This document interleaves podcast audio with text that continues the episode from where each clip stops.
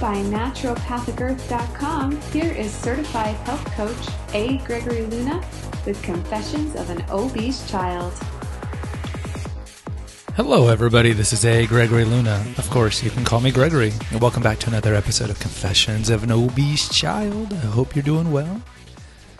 We are in the middle of the summer, enjoying the vitamin D, which is being made by our skin enjoying snow cones and apple pies and Fourth of July fireworks and the beach and all that stuff, incessant heat, especially if you're in the mountain west, and all that good stuff. Today, we're going to talk about whether or not it was better to be fat in the 80s or now. But before we begin, the website's Naturopathic Earth terms of food addiction, uh, there's really not many articles there that that kind of will hone in on what you need if that's why you come to this podcast feed. If you're dealing with trying to clean up your diet, then certainly there's a lot of articles there about the toxins in our food.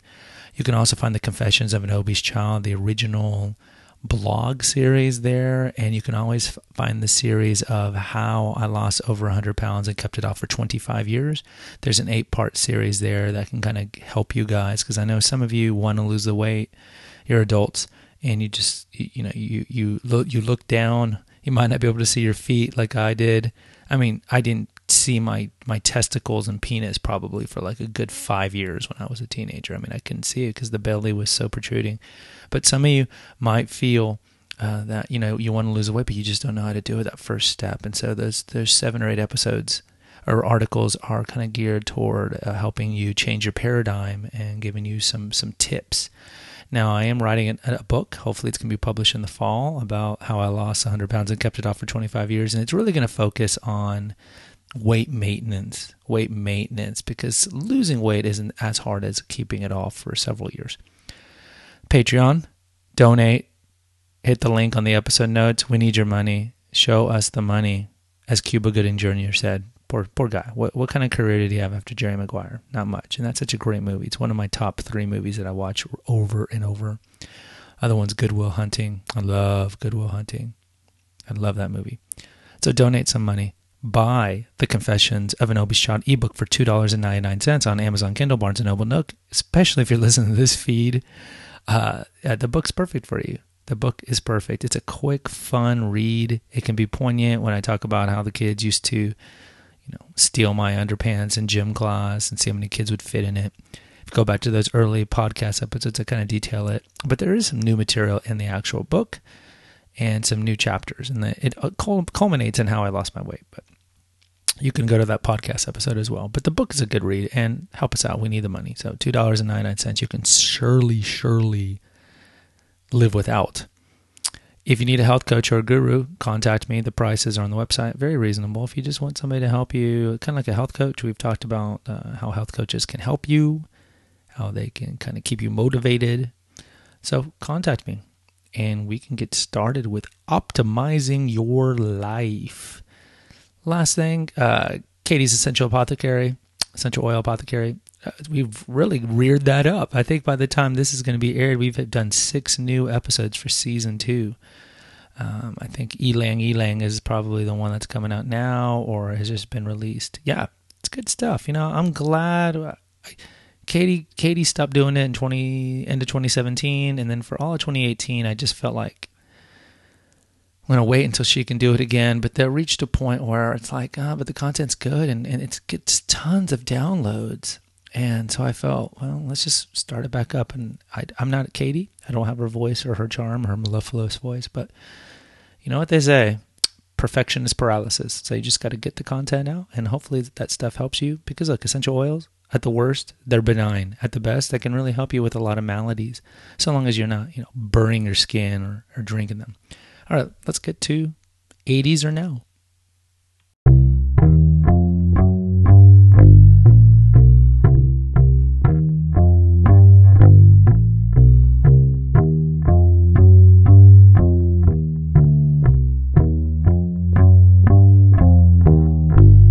You guys know I'm an avid drinker of the teas. Right now I'm drinking cold tea.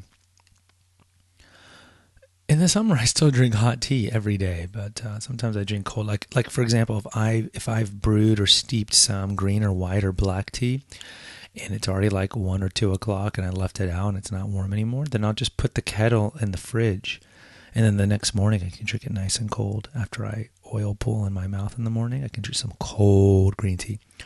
All right, so why did I bring this one up? Well, somebody asked me. Somebody messaged me on Facebook and said, "Hey, you know, you were fat in the '80s." And to be clear, I was fat from '80 to '91. Yeah, so it was definitely the '80s. And they're like, "Hey, um, what do you think? Is it you think it was harder to be fat then or now?" And I was like, hmm, "That's a good question. Let's tackle that on the podcast series." So I've done some rumination, not a lot because I think the answer is pretty clear cut for at least me. And I think I have a unique perspective given that I'm a teacher. And so I see high school overweight kids all the time. Uh, so as opposed to like working in an office, you know, environment where I, I'm not interacting with kids or teenagers, I see them every day. That being said, I do miss my students. I actually miss the the verb that is uh, school.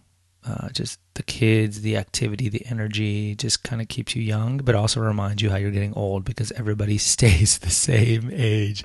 It's kind of like uh, McConaughey's line in Dazed and Confused, where he's like, it, you know, something about all the girls stay the same. I get older, but all the girls stay the same. All right, all right, all right. So What's the answer for this? Clearly, the 80s. I think it was much harder to be a fat kid in the 80s than now. Now, you might say, "Oh, well, that's your bias because that's when you were fat." Um, I would I would extend this out to the 70s, the 60s, the 90s, and pretty much any time that's that's not in the 21st century. And I have some reasons why I think this is. First of all, let's look let, let's look back at the 80s and let's look back at pop culture in the 80s. Okay, you had What's Happening. You remember that show, the, the, black the black comedy? What's Happening? That had, that had a fat kid. Rerun, I think was his name. They were making fun of him all the time. Uh, think of Goonies with uh, the fat kid who's always eating ice cream. What's his name? Oh, I can't remember his name. Uh, they're making fun of him all the time. Uh, the Porky's had a fat guy. They're making fun of him all the time. Last American Virgin, they were making fun of him all the time. I mean, I can't I can't not think of 80s movies that had the token fat kid that they were making fun of all the time. John Candy, a lot of his movies, they were making fun of him. And so it was much more acceptable to to make fun of fat people uh, as opposed to now. Uh, and well, let, let's just talk about now. So how many movies do you see TV shows where there is a fat kid and they're making fun of the fat kid? It's very few. It's very few. And I think it's just part of the zeitgeist. And I think it's part of the next thing I want to talk about, which is kind of the PC snowflake culture that we're in right now. That you just don't see it. I mean, yeah, there's going to be shows like there was that Aniston uh, beauty pageant movie on, on Netflix, Dumpling, and um, Insatiable, that TV show. And I was thinking of doing an episode on Insatiable. Insatiable is a Netflix show that came out about six months ago where it's about a, a fat girl in, in high school and she she gets falls into a coma and she loses all of her weight, but she still is now she's beautiful, of course. And, but she still deals with food addiction and, and body shaming and all these things, survivor's guilt, things that we've talked about on this stream. And I wanted to do, but but I've kind of forgotten. I, and I took notes on the show because it's an eight ten episode show. It's got Alyssa Milano as as uh, in the now most famous for her sex strike nonsense. But that show does have some some fat taunting uh, because you know that's kind of the goal of the show. Like the bad people still make fun of her, but as a whole, you really don't see fat people being made fun of on shows. Also, you do see more fat people on shows. If you look at the reboot of Heathers, you look at This Is Us, you look at certain shows, they cast fat people, but they don't make fun of him. They don't make fun of him or her. And if anything, of course, they try to make him sympathetic and try to flesh out their character.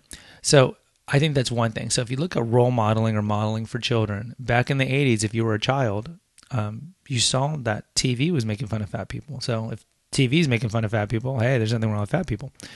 Also, that's number one. Number two is just the scarcity of fat people back in the 70s and 80s. Back then, especially for you millennials, millennials and Gen Zers here, uh, America was not nearly as obese as it is now. Now, some of you might live in Seattle or Salt Lake or Maine, these places that don't have a lot of overweight people.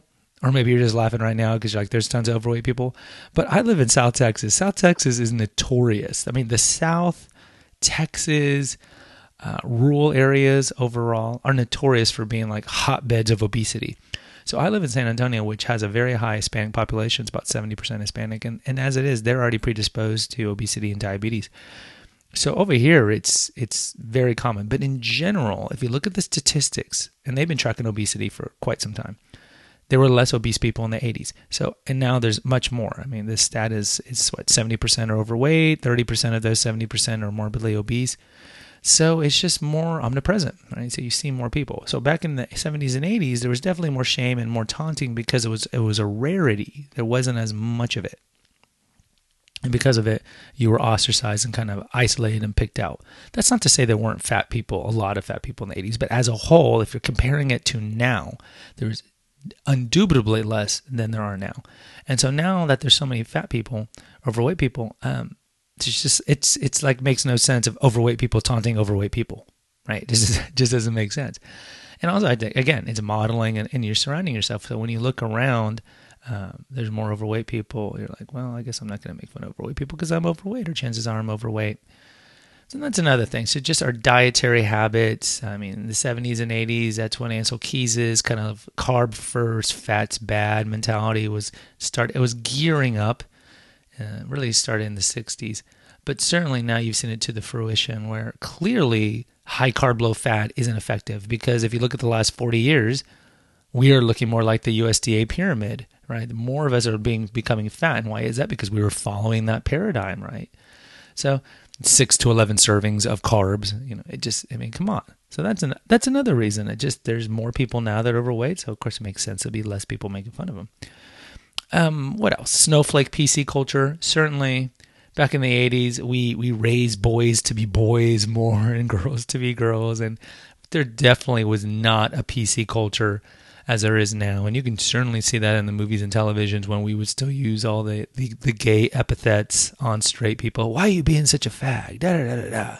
Or look at that retard, right? I mean, you, you would see these terms, hear these terms. Uh, yeah, you would never hear those on television at all, right? At all. Never again uh, and that's the PC culture. Now, I'm not I'm not lambasting and kind of kind of criticizing this. These are some good things. So, is it good that we we are making fun of of overweight people less now? Absolutely, of course, of course. We don't want overweight people to be taunted because, like I've talked about in, in, early episodes, it's not like if, if somebody came up to me. Uh, when I was fat at my, my, my apex of my obesity, and they were like, "Hey, Fat Albert, you need to stop eating." I be like, "You know, you're right. I'm going to stop eating right now." You know, it doesn't work. So when you bring attention to overweight people, um, it's not like they're just going to revert. Right? if anything, it's going to fuel their shame and then it's going to kick in the, the binge cycle more. But I think just the fact that everybody polices everybody's thoughts and actions makes it less likely, uh, at least in public, to make fun of fat people. Also, we have the kind of the snowflake culture. We certainly didn't have the snowflake culture back in the 80s where everyone was offended by everything at every time. And then there was like the tyranny of the minority where, you know, you offend one person, you can get in trouble for it. Nowadays, I mean, these Gen Zers, just the way we've raised them, is that they're all snowflakes, right? You could say like one slightly offensive thing, like in a joke, and they'll start crying or like, you offended me, and they'll get you in trouble. Or, you know, they'll hate you it's like there's the, there's no thick skin anymore. We there nobody has thick skin. Okay, everybody takes everything so seriously, like criticism, even constructive criticism. People just don't take it well and say, "Hey, you know what? I'll take that into consideration, and maybe you're right." And I'm not talking about just obesity. I'm talking about in general. We don't take criticism well. We get offended. We get hurt. Oh, you're hurting my feelings. Oh, oh, oh, oh. Snowflake, snowflake, snowflake. And in the 80s, you didn't have that. People were just rude said what they thought. I mean, it's not to say that there wasn't courtesy, and certainly I think there was more courtesy and less cussing and, and more refinement back in the 50s, 60s, 70s when America was at its peak. Culturally, now we are just it, it's it's a it's a culture of depravity.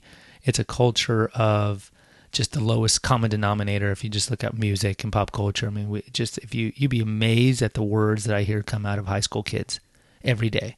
I mean, just the N word said to each other, the C word said to girls from other girls, just the, just the overall level of disrespect that, that high schoolers treat each other is is shocking.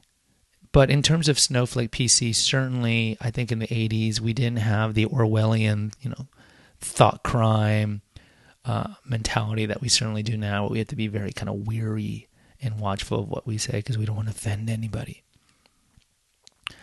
Last thing I do, I do want to talk about social media. Now, a lot of you will say taunting of obese people really doesn't exist anymore.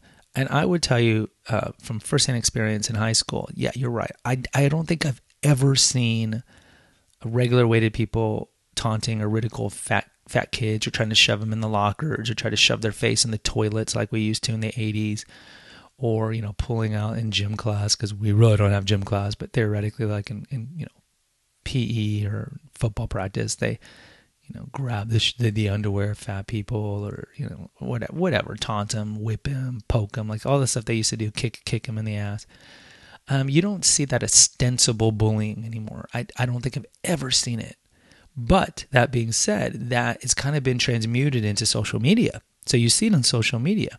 Now, I can't say that I'm on social media often. Uh, I'm on Instagram very little. I post, I really honestly need to post more, but I'm definitely not trolling social media and going under home or search or looking up people or or anything. I, I, I pretty much on there just to, I follow like three hashtags and then my beautiful celebrities that I like to look at pictures of. That's pretty much my extent of Instagram. But of course, the students, the students tell me all the time. Uh, and I know that the studies are pretty definitive how we have the highest rate of depression, anxiety, body dysmorphia, suicidal ideation by the youth than ever before. And most of the social scientists say it's because of social media, right? It's this idea of trying to emulate, trying to fit in, the FOMO mentality, you know, posting stuff and being stressed at how many likes and dislikes you're having. And that's where you see a lot of the bullying is on social media, is on direct messages or comments on uh, things that you post or other people post. And, and I think a lot of it has to do with anonymity. I think a lot of it has to do with you don't have to see or look at that person in the eye because it's a lot more, it's harder to taunt or put somebody down as a troll if you have to see them and look them in the eye than than on on a screen. The screen kind of gives us anonymity and it kind of emboldens us to act a way that we normally would not act had we uh, if we were in person. So I think social media is where it's all gone. So definitely there is fat shaming on social media. There's undisputedly that. But that being said, when I was a child, uh, I was bullied incessantly in school, right? Elementary, middle school, high school. But I could go home and at least for you know, six hours or whatever after school, I could avoid that. And I could just watch my Voltron and G.I. Joe and Transformers and uh, Kids Incorporated, the old kids singing song uh, show. Uh, I, I could get away from that. Nowadays, kids who are bullied on social media, they're getting bullied during the day, right? Because if you don't know, in high school, screen addiction, phone addiction is a major problem. It's a major problem. Kids are on Instagram, Snapchat, Netflix, everything during the day, during class. Uh, so these kids are getting bullied, perhaps at school in person, though it's rarer but they're certainly still being bullied and made fun of, not just for being overweight, but if they're you know feminine or ma- overly masculine, overly feminine, you know whatever, whatever they're they're ugly, you know you know kids are they make fun of everything. They'll find your weakness and make fun of it. But they're getting bullied during the day. But in the old days, uh, when I was a kid, you could go home and avoid it. But now these kids can't because they're on social media in the afternoon and in the evening. So they're constantly being barraged by these these negative thoughts, and there's no respite right? There's no break from it if you're on social media. And I think that's a fundamental difference between now and then. Is back then you could get away from it. Now you can't. Now I would tell the kids, I, they all know the studies. I've quoted the studies. They know the studies, and I exhort them all the time to get off of social media. But it's like telling a meth addict to stop doing meth, right? It's, it's like telling a porn addict, oh, you need to stop watching porn. It, it doesn't work. These kids are hooked. They are hooked on it. And so I feel I feel bad for the kids who are getting picked on, either because you know they have transgender issues or or whatever, or they're overweight or whatever they're getting picked on. But at the same time, I if you don't have the wherewithal and self restraint to not get get to to get off of it and not, or I should say not get off of it, well then you know it's kind of like you you you reap what you sow. Look, you can get off of it. You can delete all the apps, or you can limit your time, or when you get home, you could give your phone to your parents and just say, "Hey, I want you to hold this phone. I don't want to look at it for the next five hours." Okay, if you don't have the willpower to do it by yourself, just give it to your parents. Believe me, your parents would have no problem taking your phone away. Same for your computer. So it is possible to get away from the taunting that's on social media. You just have to have the strength to do it. So overall, was it harder to grow up fat in the 80s or now? Much harder in the 80s because there was no filters on the kids. Uh, there was no PC culture. There were less fat kids, so you were you were singularly picked out or isolated and picked on. It was just a, it was just a more cruel time uh, than compared to now. There's a lot of safety nets and just the way that we've been conditioned by by media and, and by progressives to not pick on people. And I think that's great on one level. I'm not a big fan of the politically correct culture that we live in. I think it's it's way overblown. I think the pendulum has swung way too far the other way. But in, in, in regards vis-a-vis to taunting and, and, and fat shaming, I think it's a good thing that, that, of course, kids are getting less taunted. And I would just tell you, look, if you're getting a really hard time, just try to get off of social media. Of course, lose the weight. We have those couple episodes on how the body positive movement is actually not good for you if you're overweight. You do need to lose the weight because, again, all the risk factors, all the health indicators, sh- shorter life expectancy, high rate of cancer, high rate of diabetes, you'll die younger. So, why would we want to embrace a lifestyle um, that is destructive. And it is destructive, guys. It is destructive. So go back to that previous episode that I did on you have to take accountability for being fat. It is destructive. So if you not want to be picked on, lose the weight, and then in the meanwhile, get off of social media and you know try to stay away from people that you know who actively bully you, make fun of you, and try to surround yourself with people who are supportive. All right, guys, that's all I have to say. Please hit the subscribe button. It takes you two seconds. And post a review for Confessions of an Obese Child. Holistic Health News. And we just did one on, on the dating scam, online dating. That's a pretty funny one. I would definitely listen to that if you're single. And then catch up on all the uh, essential oil episodes on Katie's Essential Oil Apothecary. Until next time, take care. God bless. Bye bye. Thanks for listening to this episode of Confessions of an Obese Child. Make sure to visit us at www.naturopathicearth.com for additional confessions, wellness articles, recipes, and a whole lot more. Leave us a review on iTunes and subscribe to this podcast. And don't forget to follow us on Twitter at Naturopath Earth. See you next time.